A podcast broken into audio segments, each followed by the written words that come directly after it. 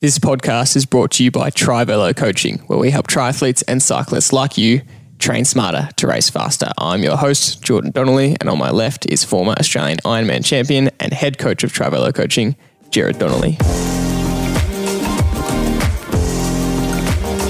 If you've ever had any technological problems trying to set up your bike on a trainer, on a smart trainer, if you've ever Googled how to connect to Zwift, if you've ever Googled how to set up my Wahoo Kickr or even my Wahoo Kickr won't connect, then you may have, or I could almost guarantee you'll have come across Shane Miller, GPLama on YouTube. He's a tech guru. And if you're like us, you're one of the millions of people that have watched YouTube channels uh, giving the latest help on all things technology related to cycling. And not only is he a tech guru, uh, he's an elite cyclist in his own right. He's won almost every possible Masters title under the sun here in uh, Victoria and Australia over the last decade including the 2012 Cycling Victoria Masters Cyclist of the Year in the male category. And so in this week's episode, we ask Shane what are the must haves for tech at the moment. We ask him for the best tips for technology, something most of us struggle with, and how to get the most out of your equipment and setup. And we ask him some of the golden questions like what is the best power meter to buy? What's the best smart trainer to buy? So uh, this was a great episode talking all things technology, and we really dive into a bit of the backstory behind uh, Zwift and behind Shane himself. And it's really interesting to hear uh, the tech side of things from an expert, and it really does clear things up. So we hope you enjoy this episode. Without further ado, here is Shane Miller.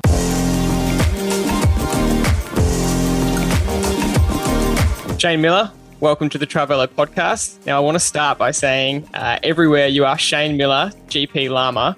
What is GPLama?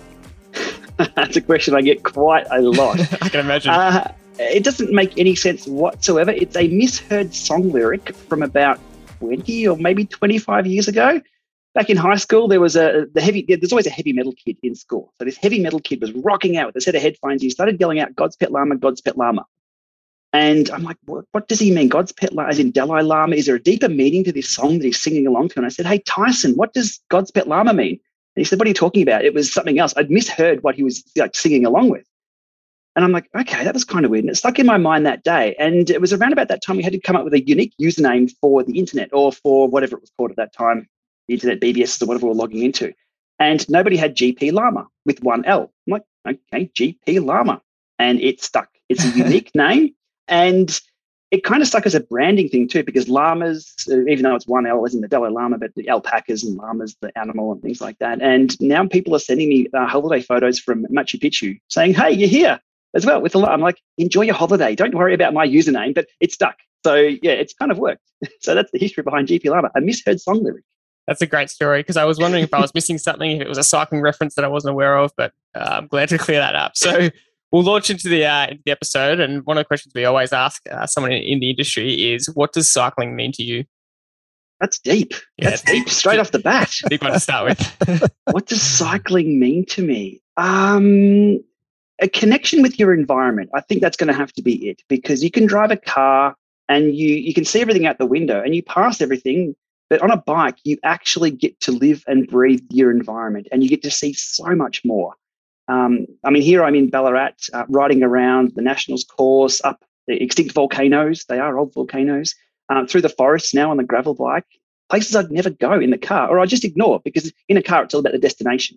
On a bike, it's about the journey too. So mm-hmm yeah, just connection with outdoors. That's fantastic. Uh, and the irony of that is you are such an indoor Zwifter.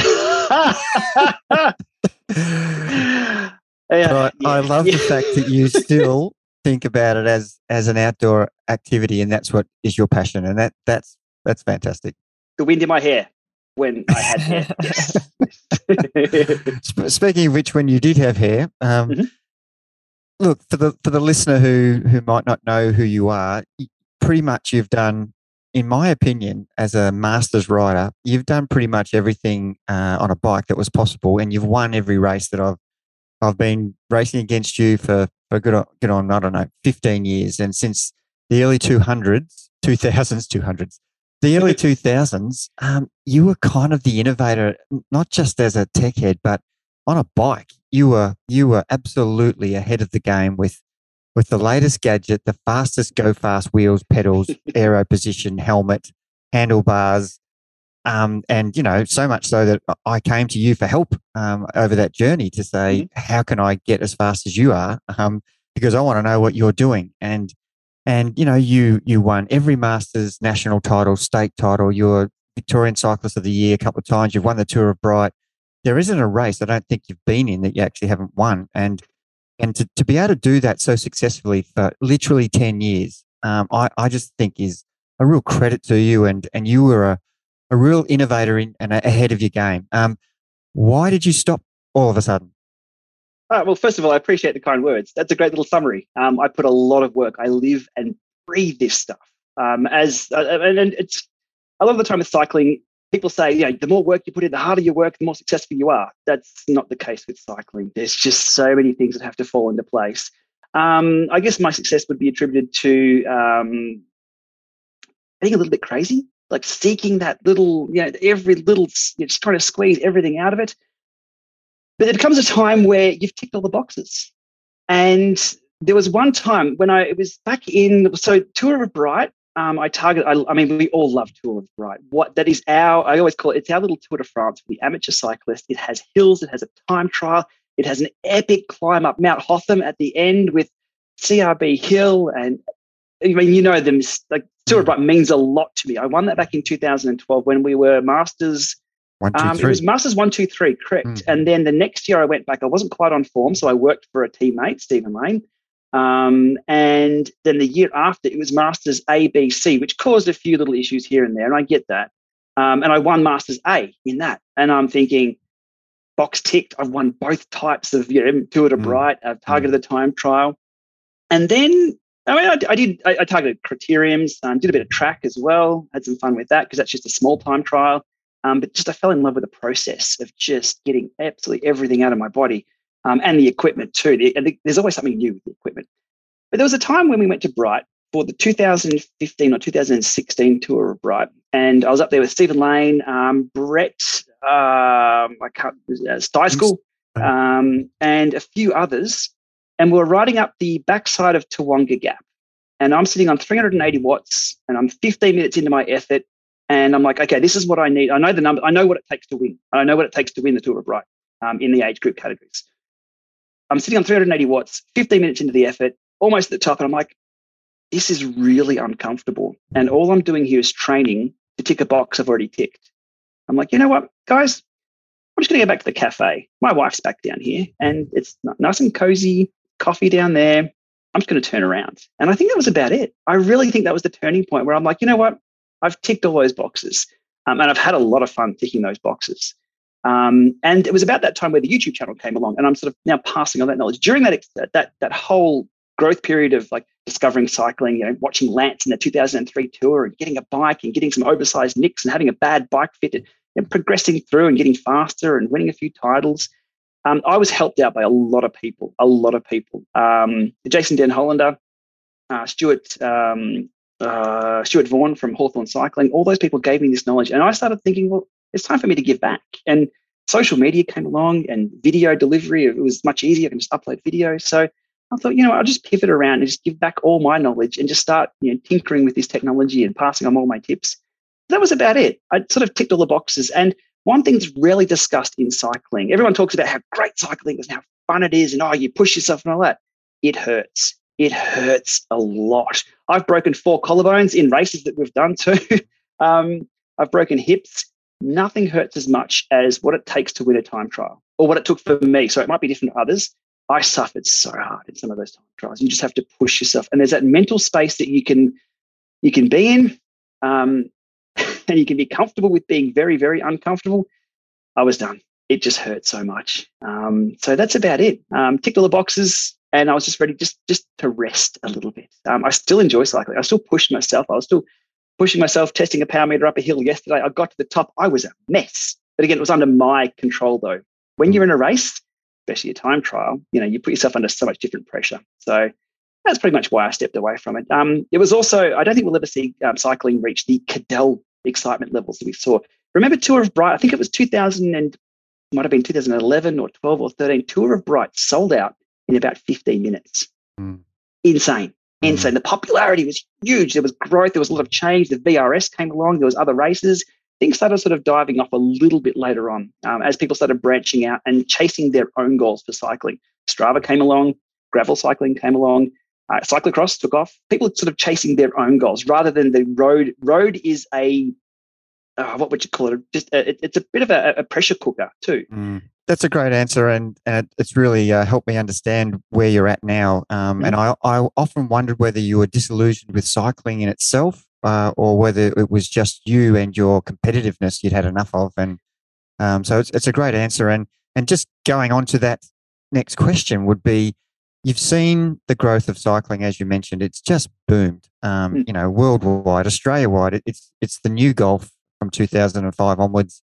Um, you know, unfortunately, grown men like myself, you know, don't look that good in uh, in in lycra, but we don't care, and we just go to cafes and and sweat all over people, and and it's it's kind of a, a really weird sort of uh, world that, uh, but more and more people have joined, and and where do you see so so the growth of cycling and the people who are in control of of our cycling community? Do you do you see do you see that that's been successful, or is there things that you think that Wow, that's an interesting one. I, I, I, fought the administration throughout my entire competitive cycling career a lot.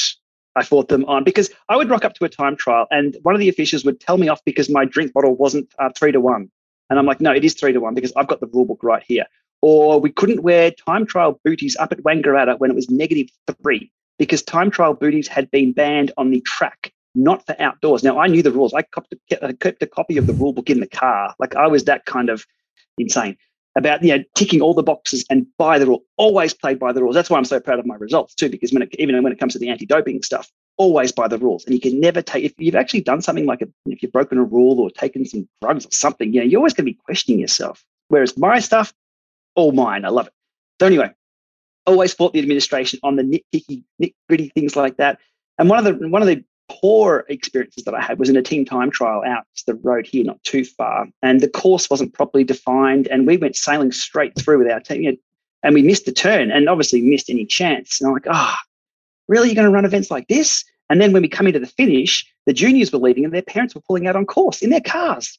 It was dangerous. So it was funny. Paul Lumsden, who was at CV at the time, comes walking over. I know Paul. Um, he's behind a lot of the innovation too. So hats off to him for a lot of the progress they made through the VRS. Paul comes walking over, and in front of everyone, I was, I said to him, I said, Paul, if you're coming over here as a friend, keep walking. If you're coming over here representing Cycling Victoria, and I've like, um, everyone's like, whoa. He's like, I'm here as Paul. I'm like, okay, right. Let's have a chat about what I was. It, it, I, I, guess it comes again that that pressure pot of trying to get everything out of yourself. You can't be friendly all the time, and yeah, you expect you, you ask so much of yourself, as you know, as an athlete, you ask so much of yourself that when something doesn't work, you know, you feel let down. And then if others aren't, don't hold themselves to such high regard as well, um, you're let down by the administration. We saw cycling in Australia fall apart um, a few years ago. Now I haven't had a CA license for a year or two now. Um, I kept renewing that as part of the look. I'll support what they're doing, but I'm not going to go out and race.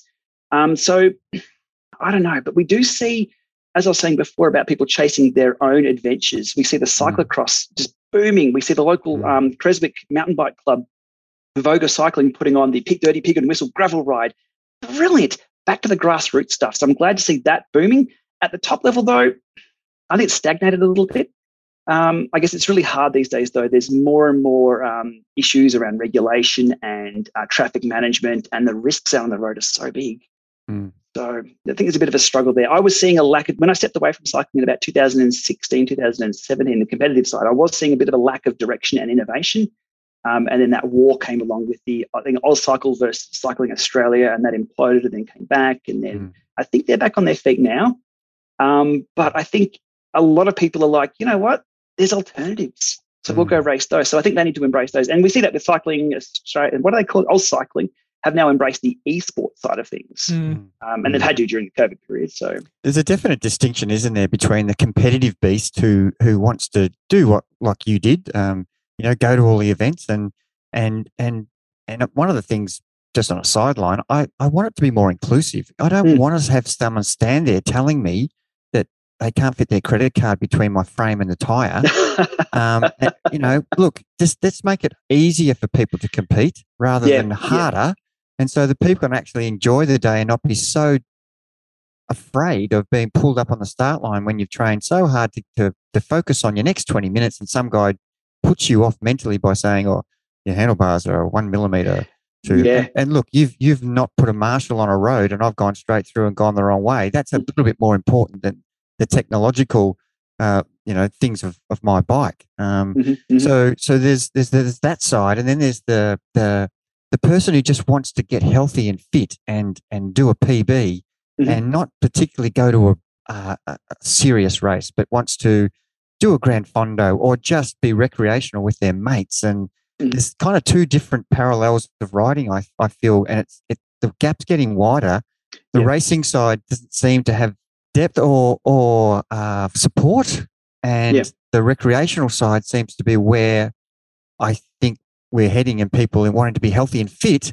and seeing it as yeah I don't want to I don't want to be a racer I just want to have fun um, what do you think Yeah, I think there's a lot of pressure on because that's the pinnacle of the sport, isn't it? Um, when somebody knows that you're taking up cycling, oh, you're going to be racing the Tour de France. That's what everybody at work will say. Or somebody, yeah, somebody who doesn't know about cycling, are you going to the Tour de France? It's like, no, that's kind of like the very top of the. So whenever you go and buy a performance race bike, it's kind of like they selling it with the you know, well, you're going to go race it, or you're going to go join a club, or people just don't want to. I think this also comes down to the commercial side of things. Um, is there a commercial benefit to sponsor a team? It's going to be a struggle unless you're you're, you're invested in it yourself with a coaching business. That makes sense. Um, you support riders; they're out there. That's the end result. For a company to come along and put money into cycling to build the racing side of things, going to be a bit of a task, tough ask on return. I think a lot of these organisations who are enabling cycling for the masses, um, the the big grand fondos and the big gravel rides, they just do that because there's just going to be volume of people, and the volume you will never get at a competitive race. I think the pig and whistle out here in Creswick saw 600 or 700 riders. They were factoring about, I think, 200. They said, oh, yeah, we're, we're, we're set up for about 200 riders. And they had around six to 700 people turn up. Mhm. Mhm. Um, so, yeah, it's sort of like this road has an element of snobbiness to it, but that comes down to, I think it's also misinterpreted quite a lot about people who are just so super focused on pure performance. Um, the warm up for a time trial, have you like, they were a weird beast.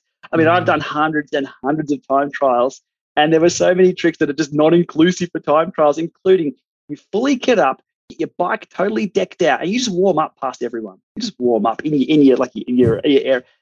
That because that used to get to me. That used to get in my head. It was a tactic I used as well every now and then. But then it was also put your headphones on and ignore people. There was, Mm. where is it a gravel race or a grand fondo? You're there with your friends.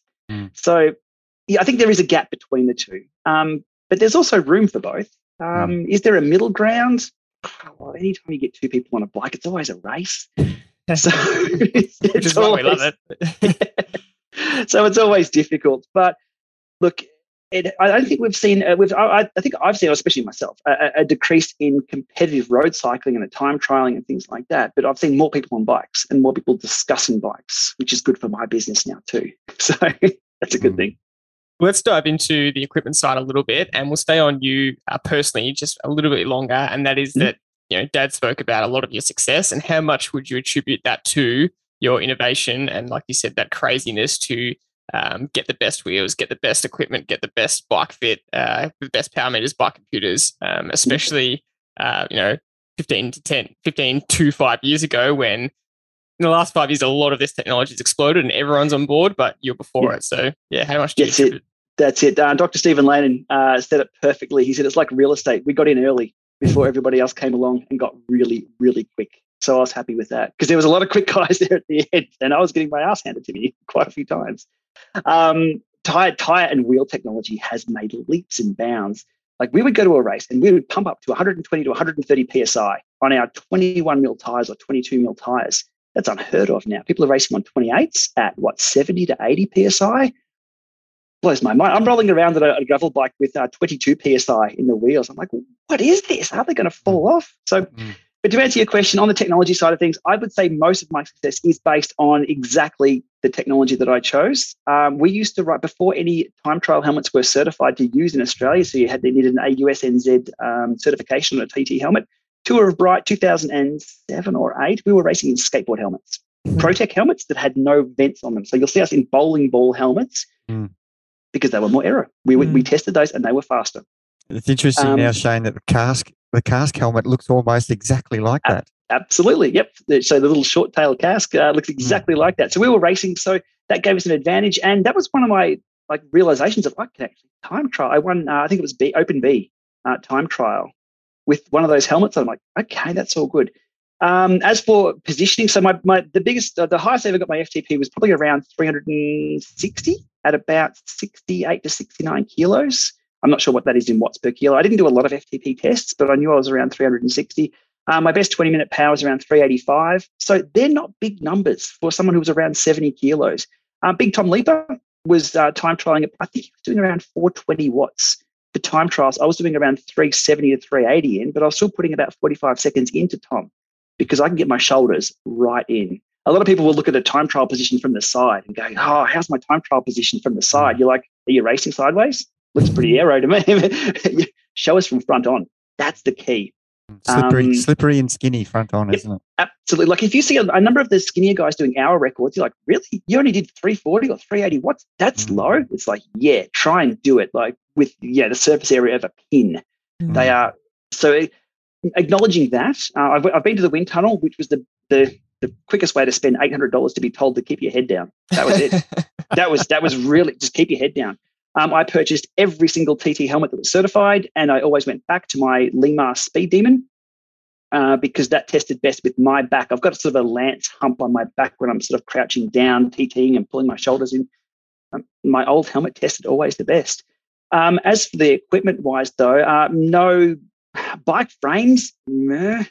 I mean, companies will always tell you it's it's 40% faster, but 40% faster than the 10% that it was attributing to you. They're just percentages of percentages. That's what mm-hmm. you're looking at there. Your body is everything. It's, it's, I think it's 90%, I think is the average thing they throw around in the wind tunnel. Uh, we're also into the fabrics before everybody sort of twigged onto that. We're using, uh, I think it's Eshla or Elsha material from Chant Sis, um, which is sort of wind breaking material or with a few trip lines and things like that. That was years and years ago. That's just common now. Mm-hmm. Um, so I guess that helped a little bit, uh, but also pacing strategy with power meters that is just second to none because you go out in a time trial, you go out super hard, you're pushing along. If you look down at your pound, it's like, that's way over threshold. What the hell? And just knowing that that there's always going to be a monkey on your back, like stabbing you with pain. Like at some point in a time trial, just know that monkey's there. Don't invite him too soon. so just looking down, looking down at the uh, the numbers and just having your averages uh, and just knowing, you know, knowing yourself and doing a time trial. Um, yeah, and preparation I think comes into it as well. The Tour of Bright time trial for the new tip course, um, which goes up a hill. I rode that about 40 times, I think, in a simulation. We broke that into 100 meter sections. I rode that on the old LeMond Revolution trainer, which I absolutely love and still to this day think it's the best trainer out there. Rode that course 40 times the day the uh, there's a photo of me. I think it was taken by Paul Lumsden from Cycling Victoria. I've taken off the start ramp at Tour of Bright, the biggest race of the year. I've got this biggest smile on my face because I'm like, I've got this. I've so got this. Not to win, but I've got the effort. I know exactly what I've got to do for every single section of this course. And I came in, I think, two seconds under my simulated time. I, I won it. That helps um, to make it a good memory. But it's sort of the whole package the whole package. And that's why I do love time trialing too, just to take it down to time trial, because you never you never miss a breakaway in a time trial. You are responsible 100% for a time trial. And if you uh, if you pace it well and are the strongest, you'll win. In a road race, you can be the strongest rider out there. You can do the most work for the day. You can come dead last. Go home with nothing. That's all music to your ears, isn't it, Dad? Speaking your language. Absolutely. And we want to just delve into the, the power meters a little bit, don't we, Jordan?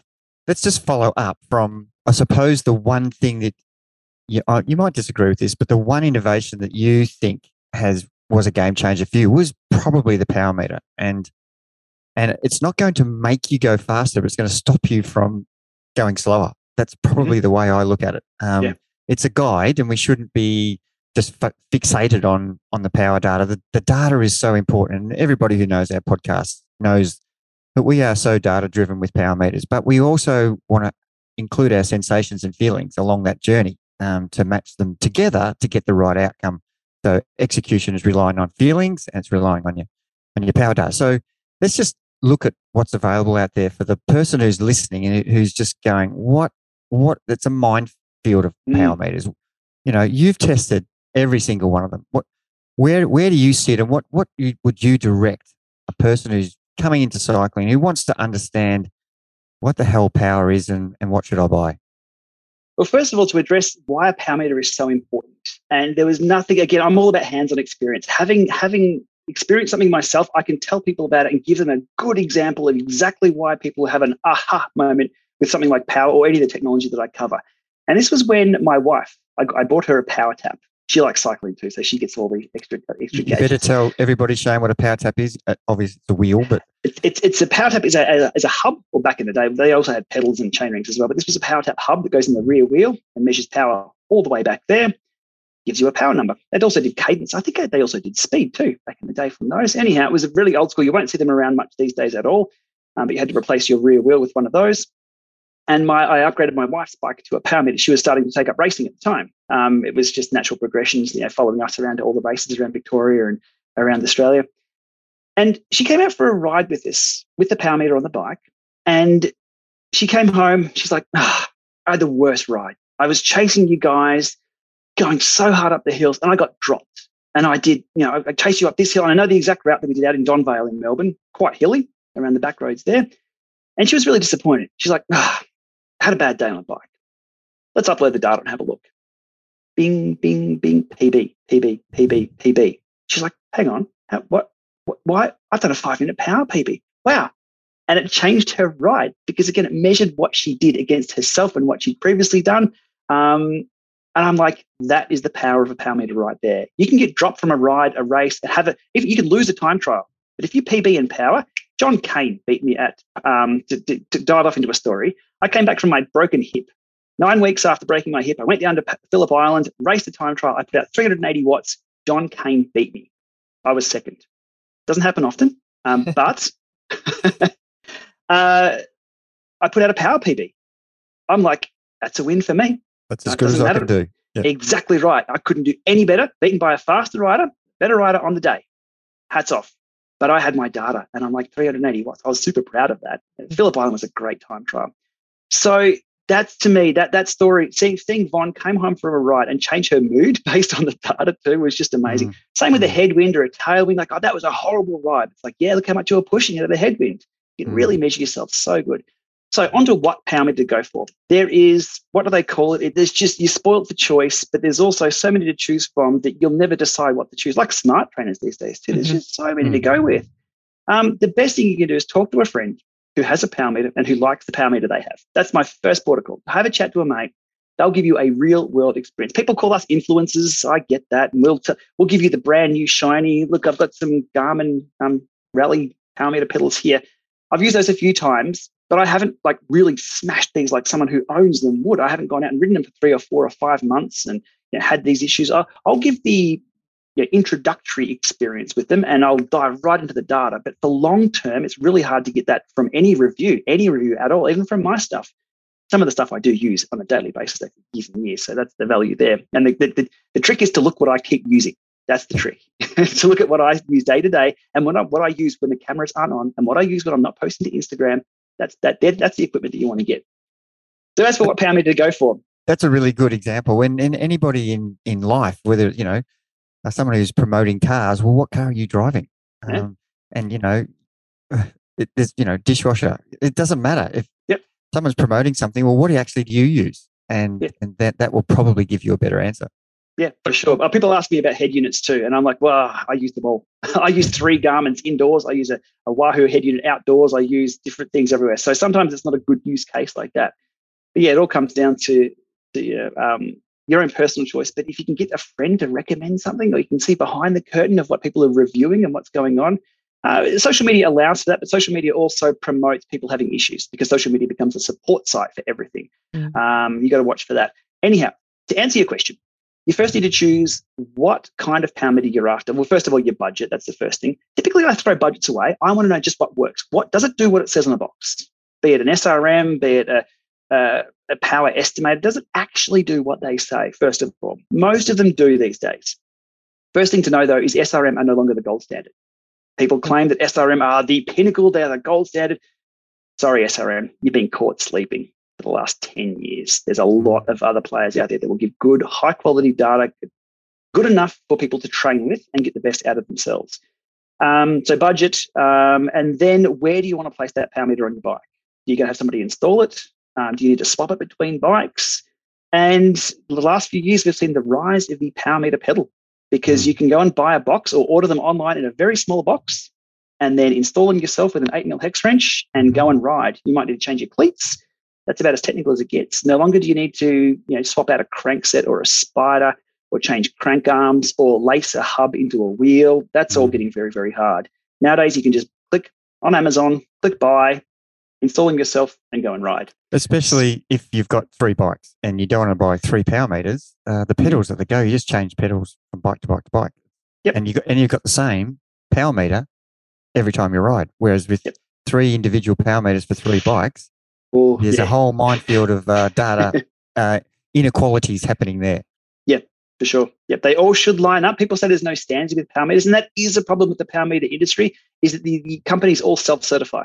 There's no um, standards body. Mm. although they're measuring the same thing a watch is a watt and the torque and the cadence it all should measure the same.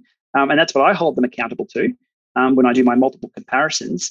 But because they are self-certified i wouldn't say it's sort of like the wild west. It's different for different companies. And some companies will accept that their power meter reads 10 watts low because drivetrain loss but then other companies then factor in drivetrain loss as well at a certain percentage it's not always the same it's a tricky one but it's a minefield but there are a, a lot of like sub thousand dollar options out there now um, that are really good. Uh, but the power meter pedal has really, really risen up. Is that one you, you would re- recommend more commonly? Uh, mainly for ease of use, yes. Um, look, the Favero Assioma, I'll always talk about those. They're on the bike quite a bit. Um, they're not perfect. Um, at, I mean, I've got four, five, six hundred comparative data sets, and there's a few things I'm still working with Favero on. I'm like, oh, I'm seeing this, and like, oh yeah, our engineers are on it. I'm like, okay, cool, cool. Let us know. Um, but they just seem to work. Um, and Favero are a company that no one probably had ever heard of before. Too. They used to make billboards, or they still do make billboard signs. They think of baseball with the big electronic signs. Um, that's that was their business, or, and still is their business. They came along and made the B Pro power meter pedal. Not a lot of people heard about the B Pros. I think they had a weird installation angly thing you had to do. And so the, the Assioma wasn't their first uh, rodeo, and they come along with the Assiomas, and they've just proven that all you need to do. Now, I don't think they even marketed those very well. They never had a social media following for a while. They just made a product that was relatively cheap, well, relatively cheap compared to an SRM, um, but simply it just worked. You installed it on your bike, and it just worked. Done. Um, rechargeable, and it did what it, what they said. All the other power meters, they're like, oh, you've got to, you know, have this spider or have this crank arm or replace this battery. Oh, yeah, we're having issues with signal loss. And they just worked. So uh, DC Rainmaker, myself, a few other reviewers had gotten these pedals to review and like, these are actually pretty good. These are pretty good. And then three or four years later, everyone else is doing the same in the reviews. Mhm. They're like, these are actually pretty good.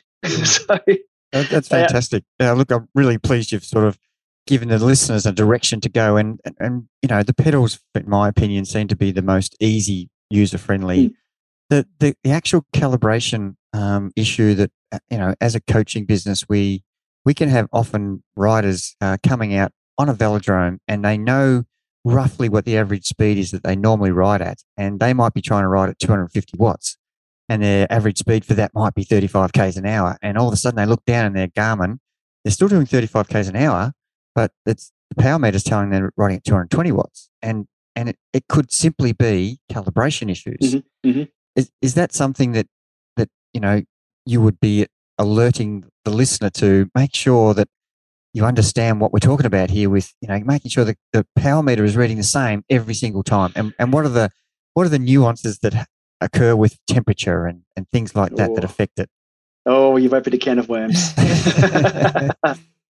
well, first of all, uh, we haven't seen a lot of innovation in power meters for a few years now. Again, everyone we- we're getting pretty much uh, they report you know one data point per second. Uh, most of them are relatively accurate. A lot of them are now doing um, auto calibration, or, or they call it calibration, but technically it's zeroing. So it's like a, a weight scale on a kitchen bench. You pull out the scale and you put it down. It says three grams. You're like, that's there's nothing on that. So let me just hit zero. That's what we're doing when we zero a power meter or calibrate it before a ride. which is zeroing off any residual torque in the system. So it reads correct, reads at a zero point. True calibration requires you to put, I've got a 20 kilo weight just under me here that does actually checks the, the true calibration of a power meter. That's a whole other process to do. Um, a lot of them have active temperature compensation. So if you're going from cold to warm, they will still be accurate through that transition.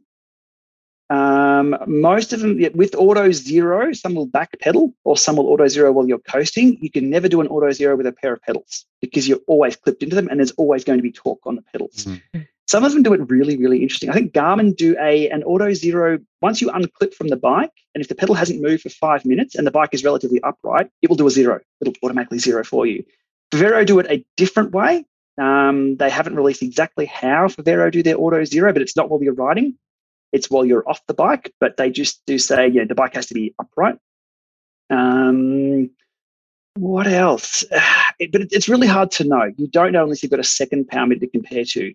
Most athletes wouldn't know the difference between 10 or you know, plus or minus 10 watts. Um, at threshold, if you're really in tune with your FTP, you know.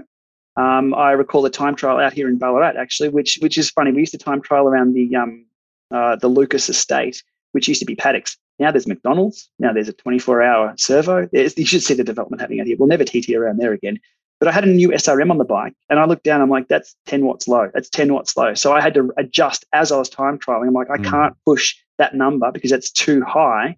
I'm going to pull this down. So it's a minefield. The best practice though is if you're swapping pedals between bikes, do a couple of what I call hard jam sprints first. So you talk them onto, onto your bike, spin them around, clip in, and just go for a ride up and down the block do a few sprints, stop, and then zero them from there.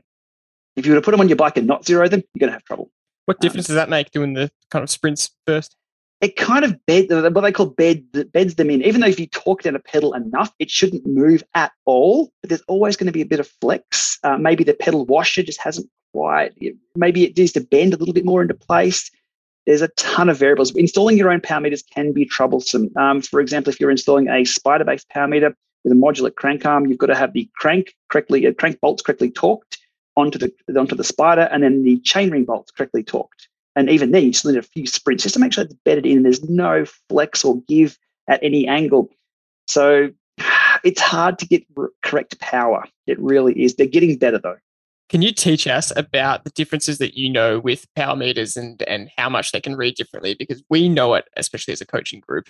Athletes will have two different power meters and two different bikes, and they're constantly having to just learn themselves and test themselves as to, okay, I can mm-hmm. push this watts on this bike and I can only push this watts on this bike um, when they should be reading the same, you know, just like a scale. It should technically be the same. Not. Oh, again, this is a deep subject. How many hours do you have here? the first one I'll say is okay, there's two things to, to, to uh, discuss there, I think, just to, to touch on is that if you've got a single sided power meter, that's different to a total power meter because single sided takes your left or your right, typically your left, and doubles it. So it guesses what you're doing with the right. And if you have any imbalance whatsoever, um, it will either inflate or deflate the numbers. People say, I'm always 48, 52. Okay, so I know I'm a little less. Yeah, you might be, but as soon as you go up a hill, it might change. As soon as you're fatigued, it might change. As soon as you change your position on the bike, that's going to change. Your balance will change. So comparing a total power meter, which is a spider, a wheel, uh, or a dual sided, a dual sided meter to a single sided can be troublesome. Secondly, your bike that you're on. A lot of people will jump on a TT bike and say, oh, my power meter's wrong. I'm not putting out the same power in my TT position. Yeah, that's right, because your position, your hips, your angles all change. If you're not rotating around the bottom bracket exactly the same, I found that hard putting out tons of power climbing and then jumping on a TT bike and being different. So what I did is I set my road bike up. So I wanted to put out most uh, most of my power on my TT bike. So I set my road bike position the same as my TT bike, but just sort of elevated it use that. Say I'm sort of pointing in my legs down and my, my torso this way. So my road and TT bike were almost the same for the L-shaped leg and torso and hip position. So your bike position and the bike that you ride can influence your output, but that's not actually the power meter. As for power meters themselves and where they measure, a lot of people will say, oh, there's drivetrain loss. So if you're measuring at the rear hub or you're measuring the spider, it's going to be different to the pedals. Or the biggest question that comes along now is always, or the most common one is, you know, my, my smart trainer reads low or my smart trainer reads high. That's another can of worms because you've got to have a clean drivetrain, same cassette. Uh, t- your testing as well needs to be done um, under testing conditions. People will look at their average data from a ride. Average data from two power meters on two two different head units can be you know, quite a bit off because the start and stops and the averaging and things like that. So you need to do some steady state tests. That's what all my testing is done using. The power are getting better, but the only really way, uh, really good way to know is to put them against head to head under testing conditions and uh, just hope for the best. but rarely, rarely do they match. it, it, does. I mean, I've, I've spoken to dad about this, but I say I'm an intelligent guy, and, and it starts just to get so confusing with trying to think about testing two bikes, having two different power meters running. You got your mm-hmm. Wahoo KICKR running. Um, you just start to get so confused. And I just say that it just starts to go over your head. So mm-hmm. when you talk about a steady state test or something like that, how could you, if you've got a road bike and a tight TT bike, what's the best mm-hmm. practice to set up kind of test for yourself to see, okay, how different are the power meters reading compared to the fact that you're on two different positions? You know, uh, look, find a find a steady state zone that you can ride for 10 minutes or 20 minutes in. Let's say for me, my Lama Lab test is a pr- protocol that I've developed over a few years, and then I used to test meters, and it has identified some really interesting issues that you would never see doing other testing. So find a zone that you can ride at about, for about 20 minutes, probably 80% of FTP or something. So my Lama Lab test is in erg mode because that is fully controlled by the trainer. Even though erg is a little artificial in the way it makes you pedal, it's still good enough. These things should still read correctly. Like a kitchen scale, it should weigh butter, it should weigh meat, it should weigh everything the same. It's just simply pressure on the scale. So these power meters should read correctly regarding erg mode, sim mode, etc. So if you were to set your bike up and do a 20 minute steady state at say 80% FTP, which is a good training session, even if you don't click the data, or if the data doesn't record on both, it's like, ah, oh, that wasn't a fail. I got a good session out of that. And just pedal at say 90 RPM or a cadence you're comfortable with, and just do multiple tests. So jump on with one bike, 20 minutes at 80% FTP, swap, swap bikes. Again, ride at 20 minutes, 80% FTP, but have a control. So set the, say, the KICKR or the, the Tacx or the elite trainer that you have, set that to, you know, hold erg in that zone and forget about your power meter. Just use the other power meter to observe what the KICKR's doing mm-hmm. or what the trainer is doing. Um, but it's about coming up with a test protocol that you can repeat. Now, I've been doing the Lama Lab test for years and years now, and I can go back to, I've got hundreds of comparative data sets. So I can always go back and pinpoint, okay, that was doing that, that was doing that. And if I find an issue with a power meter, you know, a, a, few months on, I can go back and look at the same data set and do a same, do it almost a direct comparison of how it performed uh, with the same protocol. The last question I have on power meters is, you know, you said before, do what you do and not what you say. So, what power meters do you use? Good question. All of them. I'm a bad test case. Uh, look, to be honest, though, the Favero Assiomas have proven themselves, and it's not. I'm not biased towards any particular brand. If something just works, I will use it because I need solid baselines to compare everything else to. So the Assiomas have surprised me, and I love the story of Assioma, like the Favero being this. They, they, were, they weren't a cycling company. They're not your Garmin's. They weren't your PowerTaps. They weren't your SRAMs or Shimano's. They were just a little company from Italy who just made a really damn good product. Um, so the Assiomas are on the bike quite a bit. I think they were a bit off the mark with the Assioma Duo-Shis. They came out with the Shimano uh, compatible pedal body option, um, which pushed the Q factor out way too far for me to be comfortable on a bike. Um, and, and I've, my video was, nah, look, it's, it's the Assiomas, the Shimano power meter pedals, which everybody has been asking for. I think they're going to fall flat because you're changing your bike position just to measure power. That should never, ever be the case. Mm. A lot of mm. people are like, oh, it doesn't matter. Your mountain bike's like this, or your in, indoor spin bike is like this. That's great. But as we've covered with my history, I was like into the detail about my bikes and my bike fit. And if you put a, a set of mountain bike pedals or a mountain bike wide crank on a road bike, you're like, what? This doesn't feel right. Mm. Um, anyhow, to answer the question, Faveros do very, very well, um, and they've proven themselves. But please do not take my word for it. Jump on any forum, jump on um, even the Favero marketing. They've now got a marketing person like promoting the stuff. Um, have a look at the comments; they're amazing. People are just people just love them there's always going to be, oh, my battery died, or you know, I needed to return this or that, or my bearing popped out, or there's always going to be those in the technical forums. Um, but they're just a love product. They just work. So, yep, I'm on those until something else comes along, and I'll I'll switch we sh- I mean, we should have told Favero that that was going to be your answer uh, today because we guarantee that uh, people are just are just wanting they don't want to hear almost all the information. They just want to be told mm. this one, okay, I'll go buy it. So we can guarantee yep. that they'll see a spike after this in, in sales. Um, but let's move on to training platforms because mm. you've tested everyone under the sun.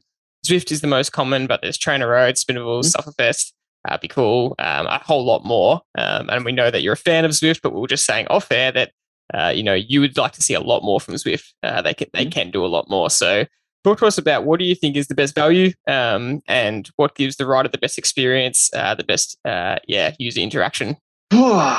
Good question. Again, we need a few more hours to really dig into this one. But I'll try and summarize. Um, I've used all, all the platforms, all the platforms, ever since uh, blowing up a number of Fluid 2 trainers indoors, watching Chris uh, Chris Carmichael's DVDs, um, and then to uh, Coach Troy with the Spinervals, the Spinerval series. They were yep. pretty good. And then on to the Sufferfest. Um, what else did we use? And that was then onto oh, Tinker with Bkool. That was kind of weird, really hard to set up and get everything connected. There wasn't the standards back in the day, such as you know Ant Plus or or Bluetooth or anything like that coming on for smart trainers.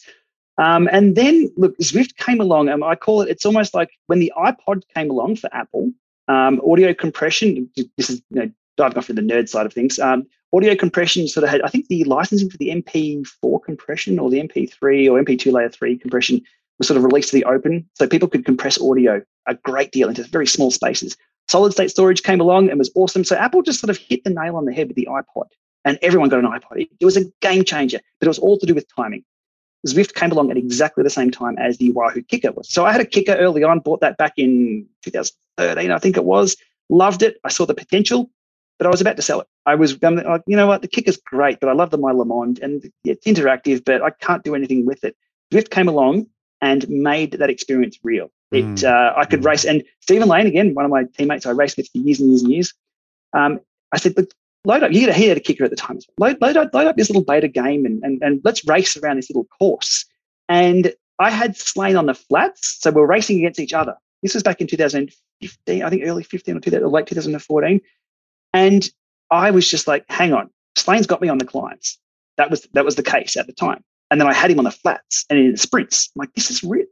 Mm. They've, they've virtualized what we can actually do in real world. I said, this mm. is a hmm. game changer. Mm. And from then, uh, we went out to a barbecue that night after my first test ride with this thing. All I could think about is just coming home and like, hang on, can I do this? And can I do? And I was testing it all out and getting the power numbers and then uploading to Strava. I'm like, this is going to be huge. This is going to be, this is what everyone's been waiting for.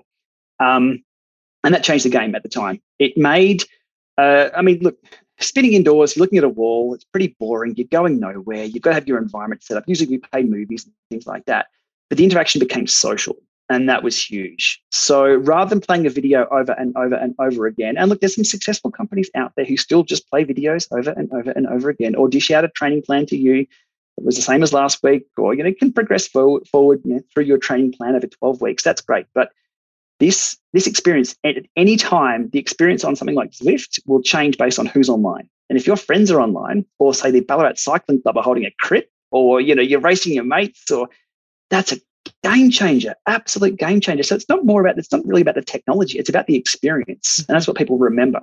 Um, and yeah, Zwift have just nailed it. They've absolutely nailed it. They've continued. They they continued to uh, innovate the first few years because they could. A lot of low hanging fruit. You know, let's put workout mode in. Let's sync this with Training Peaks so coaches can assign a Training Peaks workout that can go straight to Zwift.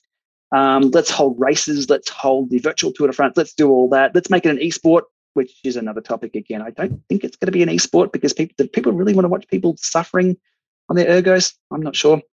Um, it just took over. Um, the competitors are they're ticking along. The pie is big enough for competitors to be successful, um, but we need to know what else can be done to make it successful. What's their edge? What's their angle? I mean, everybody's got an iPhone because it just works. Mm-hmm. Um, Android yeah, doesn't really have that much of a market share, especially in Australia. Um, so it's interesting, isn't it? How how how you have to time things right, and oh yeah, and honestly, um, like I think I've got a an account with Zwift since 2000 14 or 15. I might have used it once in five years. Mm-hmm. And then COVID came and, yep. and, you know, understanding how to use the platform properly was the game changer for us. Mm-hmm. Um, knowing that you can do a free ride with your mates um, and have an experience kind of socially because you're meeting them like you would on the corner on a Saturday morning. Um, and you know that you've set up a time, and all of a sudden you can ride any course you like on the, the available courses they give you, and and you could, could, actually talk to each other on your phone if you wanted to, um, to, to interact and and really just get a similar experience. And of course, you're not getting the sun on your back and the wind in your hair, but you are still getting the next best thing when mm. the weather might be crap or you're in lockdown, for example. Yep. So so it had a real place, and mm-hmm. and that to me is is where it's really uh, come of age. And geez, you would, would, you would love to have shares in in Zwift um, in the last two years, and in in the, you know the smart trainers. Uh, you just yeah. could not buy a smart trainer. I have a lot of smart trainers here. Um, a lot of them are out on loan or out on hire to, to friends uh, because they just could not get a hold of anything. Yeah. Um, so yeah, the, the COVID boost. If you jump on Google and type in trends.google.com, you can type in any word and check the popularity of it. you type in Zwift for the last five years, you'll see on March 18th, um, and I know this because my YouTube channel went crazy from March 18th mm. at about 2 p.m. in the afternoon. I don't know who locked down at that time, but it just went through the roof because I've got a, a whole library, years and years of how to's and setups and tips and this and that. Um, everything went crazy, but you just couldn't buy the trainers. Um, my question though is to, to flip this to the negative side. Will we see a decrease in indoor cycling? Now people can go out and ride again. And if people are associating indoors with being locked down and being sort of, you know, oh, we're, we're damn Dan's keeping us indoors. I don't like indoors anymore. Will we see sort of a yeah, I'm interested to see how that falls out. It, it's a great point, and uh, it's one that we really want to embrace ourselves as a as a coaching business because we feel that it should be used to your advantage at all times and not be mm-hmm. dictating to you. Mm-hmm. And if you want to do a race that happens to be cancelled due to weather, or you want to do a bunch ride that you know it's sleeting rain outside, you can still do those activities, but just use the indoor alternative, and yeah. that's how it should be used. Um, and if you wanted to do uh, a training peak session, uh, you know, on a Tuesday, that you know, at the end of the day, you can either do it outside, uh, out, or you can choose to do it indoor, and you can grab a few mates and do it together. Um, you can be riding at different watts and still stay together if you wanted to. There's yeah. there's so many ways you can do it, um, which but I think is a real advantage if you use it correctly to give you guys a bit of a preview of what's coming very soon. Now, I'm not sure how public this information is, but if you've, you've probably heard of clubs on Zwift, mm-hmm. um, though we, we have to use meetups at the moment, which are pretty clunky, or we've got to use something on the public calendar. Clubs isn't too far away. And for someone like the Trivelo group, I think it's going to be a bit of a game changer. Let's let's just say I might I might be just theorizing here, but let's just say you were able to create your own club on Zwift and then hold your own event anywhere, anytime, and then send out a link for people to click on to join that could be pretty handy. I think this might be the next turning point for Zwift coming soon with that. We but I, be, I just just theorizing. We would be so excited if that happened. And I've been actually corresponding with Zwift with unsuccess, unsuccessful um, responses. Uh, responses. And, Not and uncommon. we, have been we've been running races for two years now, where we've been running a handicap, and you know the system we use is is unbelievably fun and it's fantastic. Mm. And because I know everybody's ability, I put them in handicap groups just like you would in a normal outdoor handicap. And we have A grade and B grade. Um, but but to have your own club and to have you know your own race where you're not using a meetup where at the start mm-hmm. line you're not in a pen, you're potentially when I've got 80 riders on the start line, 100 meters from the start line. Yeah. that, that is the worst thing that the meetup has. Yep. You know, is why why can't they do the meetup like they do their races where everybody's in a pen? Yeah, just wait out just a little bit. Just hold out just a little bit. You're not answering the question there, Shane. Yeah, I know. I can tell you why. It's, it's, the legacy of the engine. And we can we can dive into that. The, yep. the engine's built on uh, Jon Mayfield's own home code. I mean, the guy's a genius how he builds things. Uh, he's uh, John was from actually cycling did a really good podcast of the um, evolution of Zwift just a couple of days ago. Really good listen if people are right into the technology and where it's come from. But it also give us some insight of why it is how it is. It was never designed to do what they're doing. It was yeah. never designed to scale so much. What they've done with it is quite amazing. The issues that we face are very minor compared to uh, yeah mm. what the hoops they're making it jump through. I mean, Zwift is people say the interface is horrible. Yeah, it is, but there's so many options. There are mm. so many options. You can do a mm. meetup, you can do an erg ride. Hey, you can do a workout that is with, with a mixture of sim mode, erg mode, and level mode. I don't know if mm. any other platform that actually gives you that kind of ability um, or you can ride with friends, or you can do. There's just so much to do. It's just so the engine is not designed to do what they're doing. So for the meetups, that's the meetups is a bit of a workaround. Clubs, if that comes soon, as not I won't say as promised, as discussed, because we're always mm. waiting. Um, that could be a game changer, and that could be the next leap forward. Um, if a club was able to, and then Zwift don't even need to promote Zwift. The clubs will do it. You mm-hmm. guys will do it. Hey, if I had a GPLama club, I will say, look, here's my link. Come and join my race. That will encourage people to, hey, I'm going to get on a ride with GPLama. You might be mm. streaming that tonight.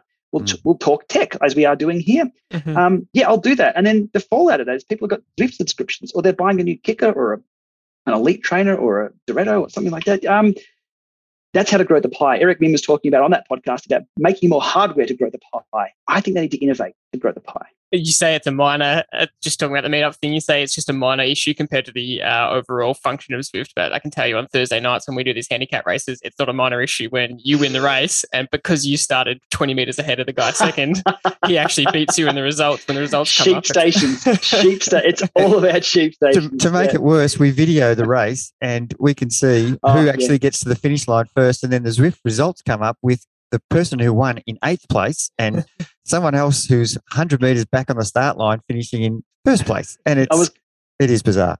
I was going to do a video on this um, because people love, I, I, try and keep my videos on YouTube mostly positive, you know, rather than calling it, because people make a living out of calling out junk or just being um, noisy. And I try and keep it a little bit more positive. Um, and one of the videos I was going to do is exactly that, like have 50 people line up in the start line, do some results and say, okay, here's what's happening here. Is this, but there was no resolution to it. There was no workaround. So it's just mm. pointing out what was bad. And it's like, well, that's bad. Okay, what next? Today's video is going to be an interesting one about uh, some Strava integration, which I won't dig into too much. Um, and I discuss why it's a bad thing. But I also, at the end, I'm like, here's what I'd love to see. Here's an mm. idea, just so we can finish a video on a spark of positiveness. You know, of a, is that the word positiveness? Yes. Um, positivity. Yep. Positivity. That's the word I'm looking for. Yep. Um, yeah. So yeah, there, there are a number of um, issues uh, faced, but the, the, thing is, it's not just a Zwift thing either. Any platform is going to have these kind of issues, um, yep. be it technology, be it, and a lot of the issues now are social. They're like, oh, you're putting out too many watts, or you've cheated on this, or, and it becomes people against people mm-hmm. rather than is the technology right. When you take a step back, it is unbelievable technology to be able to push the power on your pedals in real time and race someone else in real time. That is quite incredible. It's, it's a little tip. I wonder, if, if, do you understand why your avatar? Because we are standing on the start line, uh, and some people might wait two minutes, four minutes, up to six minutes, and then they go to pedal, and their avatar has gone to sleep. Is there is there something that we're doing wrong that's causing that? Depends what they're paired to as the power. So to move forward on Zwift, all you need is a power meter. That's it. So it's all about your your um, your Forward momentum is based all on power. Cadence doesn't matter. Your controllable trainer doesn't matter. Your heart rate doesn't matter. Steering doesn't matter. Whatever you've paired, it's all the power meter. So you need your power meter to start reading correctly or start reading something. If there's no power being reported from your power meter, you're not going to move at all. So in that case, um, it could possibly be the power meter going to sleep and the pairing disappearing. Yep. Um, if it's Bluetooth, it depends on it's Bluetooth or ANT Plus. ANT Plus is usually better in a way because ANT Plus just broadcasts and anybody can pick up ANT Plus. Bluetooth is traditionally one to one connection. So if you're connected via Bluetooth and it goes to sleep, and then you start pedaling again, the system might say, well, I'm not going to be looking for another Bluetooth device, or it might just gone to sleep. So just yeah, watch for that. Or if something else comes along and grabs that connection in the meantime, it's going to be invisible to your main machine. Dropped. Yep. All all of this and this this is, I mean, the technology we're using is still five, six, seven, eight years old. This stuff is not new. Um, there's been no innovation here to resolve this. Wahoo did bring out the Direct Connect uh, for the uh, Kickr 5, which is brilliant. It switches from, uh, it, it turns everything into TCP IP. It puts it on your home network. That is a solution, a really, really good solution. And not because it's wired, you can convert it to wireless pretty easily, um, but because it is a guaranteed connection. It, it, does a handshake, it links, locks into the link, and as soon as you start pedaling, the data starts sending. That's, yeah.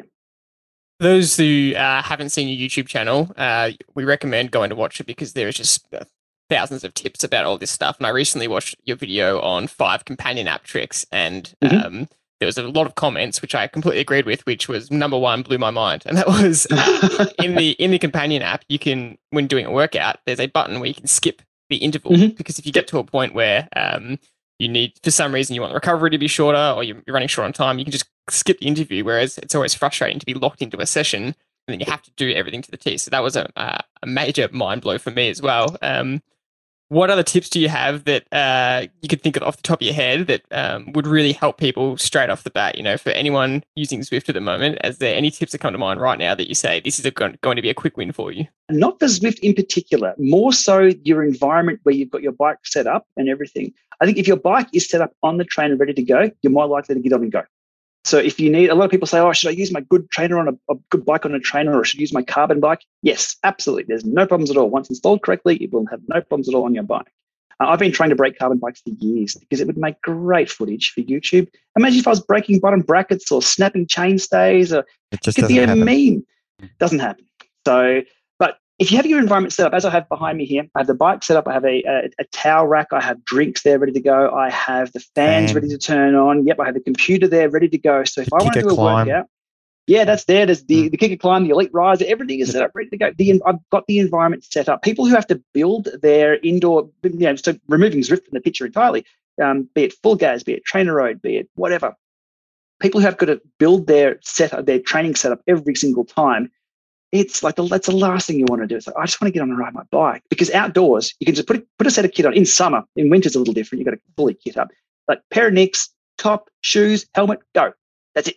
Pump your tires up that's whereas indoors, if you've got to go, oh, I've got to pull the KICKR out, I've got to pull the trainer out, I've got to set a fan up. Where's my laptop? It hasn't got charge. Where's my ant stick? Uh, where's my towel? Where's my it, it, it becomes hard, and even to pull it down once you're done with the session. So the best tip I can have is, and Jared, I can see it, a TV on your wall right behind you there, like everything's yep. set up ready to go. Your bike's yep. already there. So yep. if you wanted to get on and do say 20 minutes, and you can get a good workout in 20 minutes. If people don't believe me, send me an email or ping me. I can give you a session that will kill you in 20 minutes. You will never want to do it again. Um, it's still worth doing. And you can do it in, you can be up and running in a few minutes. Um, so just have your environment set up or just think about what you might need to go and buy to get that environment set up. Be it a new fan. If you're using a simple pedestal fan that just sprays air everywhere, they're horrible. If you can get a directional fan, like a little Vornado, yeah, oh, there you go. It's, exactly. Sorry, I'm, I'm calling out your pedestal fan as being bad. If you can get a, a little Vornado fan, directs air in a certain, you know, straight at your body, grab one of those. It will be a game changer indoors you have a desk nearby with a towel on it. It'll be a game changer. It'll just be, you know, I've got my mouse and move the keyboard, or you've got a, access to your phone. Um, I mean, today I spent half the time of my ride uh, researching for my latest video and making notes as I'm riding because I had the keyboard in front of me. Um, so I was working at the same time. It might be a little hard to do conference calls and things, you know, while sweating away. But if you can set your environment up and to be welcoming, there's a more chance you'll do more Ks indoors. That's fantastic. That's absolutely spot on. And uh, you know, being prepared is is half the battle. So it, it, it is user friendly. I can do mm. it straight away. Um, yep. One of the things that I find is really a, a, limiter, and and I'm wondering if you have a solution to this, is for people who've got an old KICKR, version one, two, three, four, or or have just bought a new one and have an 11 speed bike, and now I've got a 12 speed bike. So we've got this problem of the bike doesn't fit the KICKR, the KICKR doesn't fit the bike. With and what I'm, explain what I'm talking about here to the listener in layman's terms. Okay, well, because I know it's a, a, podcast, so I won't hold up the little adapters that I have here, which have been um, redesigned by Wahoo in the last few months to fit different bikes. It's uh, these are the new uh, through axle adapters that fit certain bikes. This is a problem. This is a problem because there's no real there's there's standards when it comes to bike with like you've got 12 by 142, you've got 12 by 148 boost, you've got your standard 130, 135 road bikes with quick release. They're all standards, but then around that is different. So that the space around. So they had to accommodate uh, bikes with different disc brake. Um, uh, what would you call it? Just the space around it. People are trying to beef up bikes for the for the new uh, seat stay sizes and wider chainstays and things. It's a bit of a nightmare. Now we have Shimano 12 speed. We have Campagnolo, uh, what 10, 11, 12, and 13 for the for the Campag. Um, uh, it can be troublesome. Um, so what, no what actually happens is when you use the wrong ratio oh. cassette, your gears won't work. So that's the bottom line. When you jump on yep.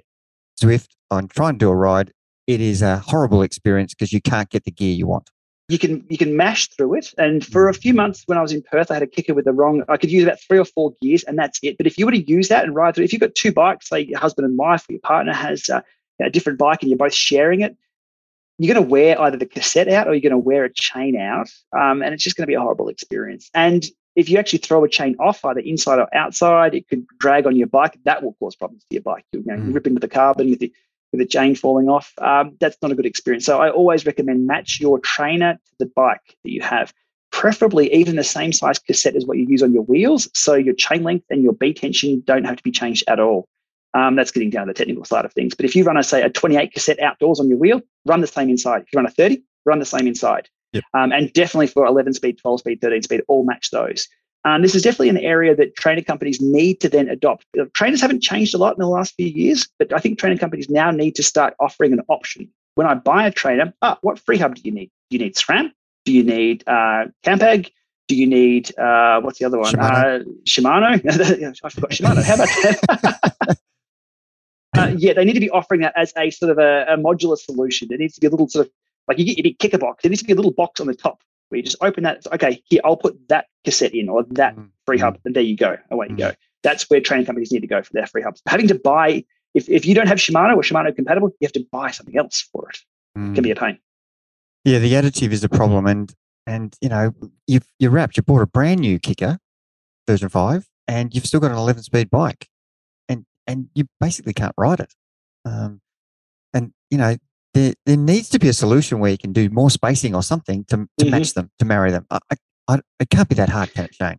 It is. It is hard though. That's the problem. I've okay. got the, my, my bike I've got behind me here has an Eagle. Uh, that's a, that's a gravel bike. So riding gravel bikes indoors is so comfortable because the, the position's upright. The handlebars are a little wider. The saddle's a little softer. It has a bit more squish. I love riding my gravel bike indoors, not for yeah because it's a gravel bike, just because it's just more comfortable. Well, no On wonder the you can work uh, on a gravel bike. You- it's like you're sitting at your office desk. and you can you can uh, you can on a road bike. It's all about scrunching down into an optimal position. Doesn't need to be comfortable. It needs to be optimal to win races. Whereas on the gravel bike, like whatever. I'm, I'm- not riding this to win. I'm just com- being Mm. comfortable. Um, but I've got an Eagle rear derailleur, which has a 52 tooth on the back. Um, so the derailleur like cage is really long, and that actually hits some trainers. So I can I can't use a few. So they're not quite there yet in making a universally compatible uh, direct drive trainer. Um, that's definitely an area where trainers need to go. They've, they've become in the last few years a, a lot quieter, uh, a lot better ride feel, more reliability for most. Um, now it's about bike compatibility. Can they sort of innovate towards being compatible with everything? And that's that's a struggle given the industry is uh, standards. Standards. There's so many to choose from. That's the problem. On the trainer note, the Wahoo KICKR is the most popular uh, by a country mile over the last two years. Is it the best?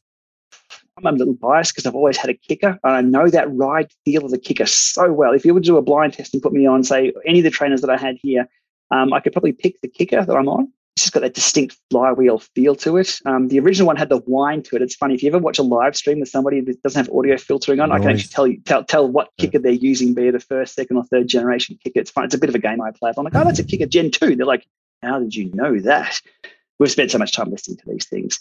In Australia, in particular, Wahoo have a big, big presence. They've got a great support there. FE Sports are bringing them in. Wahoo have uh, staff here in Australia now looking after the market. So their support is really, really good. Um, the distribution network is large. You can walk into any bike store in any town, depending on who they stock. Um, and you'll see, like here in Victoria, uh, I'm in Ballarat, um, Shore Cycling. You walk in there, there's a whole stack of KICKRs. I can walk in right now and buy a core, uh, headwind, uh, KICKR five, or whatever I need, even a KICKR bike they have one of those there. So yeah, when your distribution is so large, you're going to have the popularity. Um, yeah, it depends on what market you're into. Um, in the US, it's a little different. Um, Saris are a little bigger over there, being American made. Um, throughout Europe, Tacx is a little bigger, coming out of the Netherlands. How they're, they're, they're now Garmin, but they've sort of been sleeping a little bit. We haven't seen much at all move from those guys. The old uh, non-smart trainer uh, you mentioned earlier, the the, the LeMond, which which Ah, I, which I have as well, and um, uh, the beauty of having that, you can go to a, a race and not have to plug it in. I mean, you can still plug your KICKR in into your uh, cigarette lighter if your car still has a cigarette lighter adaptation. Um, but yeah, it's just the ease of. But it, it just it doesn't it feels a bit different though, doesn't it? That you got to wind, you know, and it's a, a resistance against air rather than Yeah. um, and you can still use it as a smart trainer if you've got a power meter, and you can still ride Zwift with a LeMond, um, Yep. which people don't actually understand. Like I've got a set of rollers you can see behind me. I ride the rollers on Zwift, um, but it's not a smart pair of rollers. It's just I'm using the power meter. Um, so you know, where do you see those types of trainers? Are they just going to be gone soon? They're gone. They're They're, gone. they're, they're gone. Though, from a training perspective, uh, the Tour of Bright Time Trial that I was mentioning before, that I simulated the race on, that was all on the LeMond. Reason being is because it's self-selected um, power. Like, so, like you've got if you've got a erg mode gets you into. Uh, there's there's not there's nothing I can relate to erg mode other than riding up a hill on somebody else's wheel and they set the pace. Like I remember riding up Tour uh, again Tawonga Gap. I was on Michael Tolhurst's wheel, one of the Masters races, and he's sitting on 360, 370. I'm like, I'm not choosing the pace here. He's choosing the pace we have to ride at. Mm. That's the only place I can think of erg mode. Whereas these other ones, and especially in a time trial, your mind will wander. You'll go to sleep and you'll be like, ah, look down at your power. Holy hell, I've got to, you know, you get back Mm. onto the power. Erg mode doesn't really teach that very well. So the LeMond was great for that. So that's why I love the LeMond, Le Mans for you've got to have that little process in your brain going, keep putting the power out, keep putting the power out, keep putting the Mm. power out. Um, and it's just so buttery smooth. But those trainers, they're too loud. yeah, they're just not going to. You can get close, very close, but you'll never get that buttery smooth, self-selected feeling as you do on the LeMond.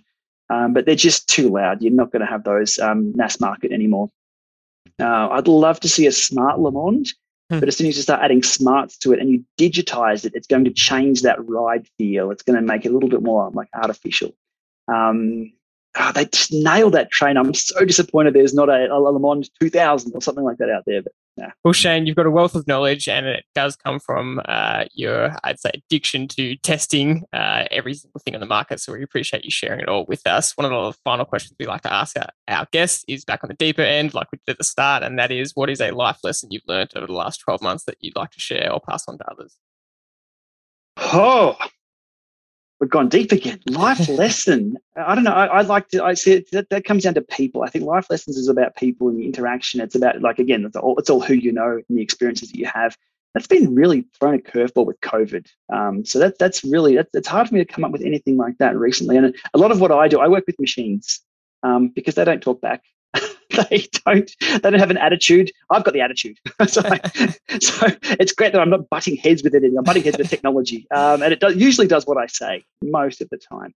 Uh, life lesson. It's all. I think it's all about balance. I'm I'm now a, father of a young little son who runs around, um, and just making sure that I mean, even though I do live and breathe cycling, it's not. It it doesn't define who you are. Um, so if you have a bad day, if your FTP is dropping, and look, you'll only ever hit your very best FTP once. If you hit it again in the future, that's great. Sometimes you'll never get to where you've been in the past. And I've had to come to terms with that. I'll never be at 360 FTP again. Um, and you know, my recovery is changing. I'm 43 now. I'm not when I was, I mean, I was sort of racing masters at 34 um, and above but yeah, cycling isn't everything. It can be a part of your life, but I guess compartmentalize it. Like go and get your workout done and go on about everything else that's more important. Really powerful answer for someone that you know lives and breathes cycling and and it's your job. So it's really nice mm. to hear. And I did lie. I do have one more question, and that is yeah, sure. still from a broader perspective. But technology is so great, but it can be a big inhibitor. Um, and it's especially cycling. You know, uh, it's not always intuitive. Uh, there can be roadblocks you can get frustrated and it's just easy to give up because you just can't get over a roadblock of some sort of technology. You're missing a bolt and suddenly your mm. whole Zwift setup is uh, is irrelevant. So, what advice do you have for people trying to get through any you know, te- technological roadblocks? Um, most of the times, it's not you. It's it's the computer. It's something else. Um, and there's always somebody who can help you out with it. Be that on YouTube. There we go. There's a promotion for my own YouTube channel. If you're having trouble with something, you can just Google it. Jump on YouTube go to a find a good bike store. Now bike stores are they're all up to speed with the technology. The old school bike stores used to be like, no, if you have if you're not running you know, box rims with you know 32 spokes, we don't want to know about you. What's this carbon stuff? Bike stores are now beyond that. If you're having trouble with any of your setup at all, yeah, go and find someone to help solve the problem. You can outsource it these days, and that's what the internet has been fantastic for. People can people get responses to me within seconds that will save them hours or days. And it's not just me, it's the same with any other content creator or people who are online responding. So find an online community, um, but also note that some online communities are trouble support ticket sites. So if you jump on and go, never going to buy a Wahoo KICKR, they always fail. You're like, yeah, but you don't hear from people who are going to like, have a good experience because what they're doing, they're getting their workout done and they they go off to work. They're not on the forums complaining. Mm, mm. Um, but it's it's never terminal. Um, and at the end of the day, if you can, clip in, go out and ride your bike outdoors. That's that's awesome. There's, there's, there's no better feeling. Yesterday I was out on a gravel bike. I, I'm I'm loving gravel at the moment because it's it's it's a cross between. I'm not hardcore enough to ride a mountain bike and do all the hardcore stuff.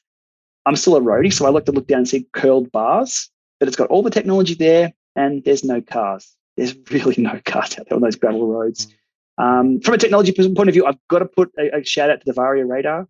Um, if you're a solo rider who rides on like empty roads, in the town, in towns, it's it's it's you know not really that useful. It's always beeping, but something like the varia radar, definitely look that up. If you know what I'm talking about, you know. And if you've got one, you know exactly what I'm talking about. If you don't know what the varia radar is and does, just have a look and see if one's for you. Um, they are a game changer for situational awareness on a bike. Um, will I call it a safety device?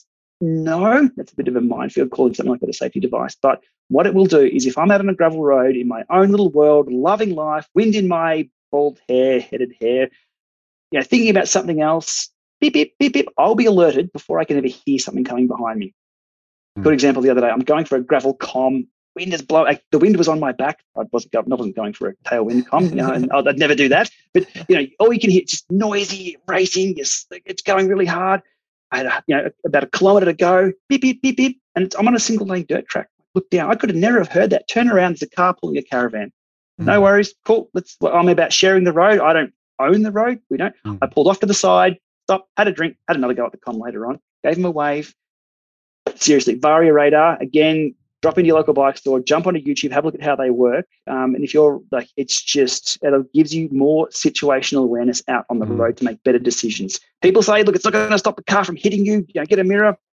If you can be better informed about your environment, you can mm. possibly be safe and have a better experience on a bike. That is one of the game changers that I've seen in the industry. that's that's awesome, and we won't ask any more questions. But I want to tell the listeners that uh, and a lot of the people we coach, if they're having roadblocks like Jordan mentioned before, um, we promote you absolutely as the guru to go to to really navigate your way around. And and I'm forever saying just just go onto YouTube, find GP Lama, and he will have a video answering the question that you have. And and it's true, you you do have all of the solutions that we've come across in our coaching business where people are stuck, and everybody gets stuck on similar similar parts erg, of erg mode explained. Uh, I, I, go, go, everybody has to watch my video on erg mode explained because I'll explain the spiral of death. Everyone encounters the spiral, and they're like, "My trainer's broken, or my legs stopped. don't work. What the hell have you prescribed me to do here? What am I doing?" No, yep. Watch my video called erg mode explained. You will go, "Ah."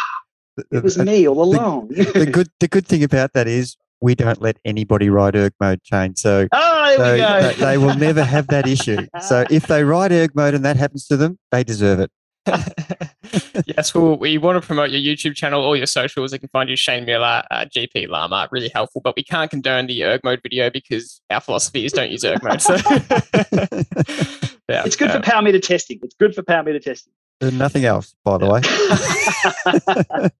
it has its place, but yeah, as I said, uh, self-selected cadence, self-selected power zones. As I, yeah, that's what I alluded to just before. You, you've got to have that process in your mind. You've got to train yourself to hold that power. Um, and at race pace, it's uncomfortable. It's really uncomfortable. Thank you so much, Shane, for joining us. Uh, yeah, go check him out, Shane Miller, GPLama, everywhere, especially the YouTube channel. Um, yeah, thanks again. Really appreciate it. No worries, guys. Always happy to have a chat and uh, yeah, enjoy your next ride.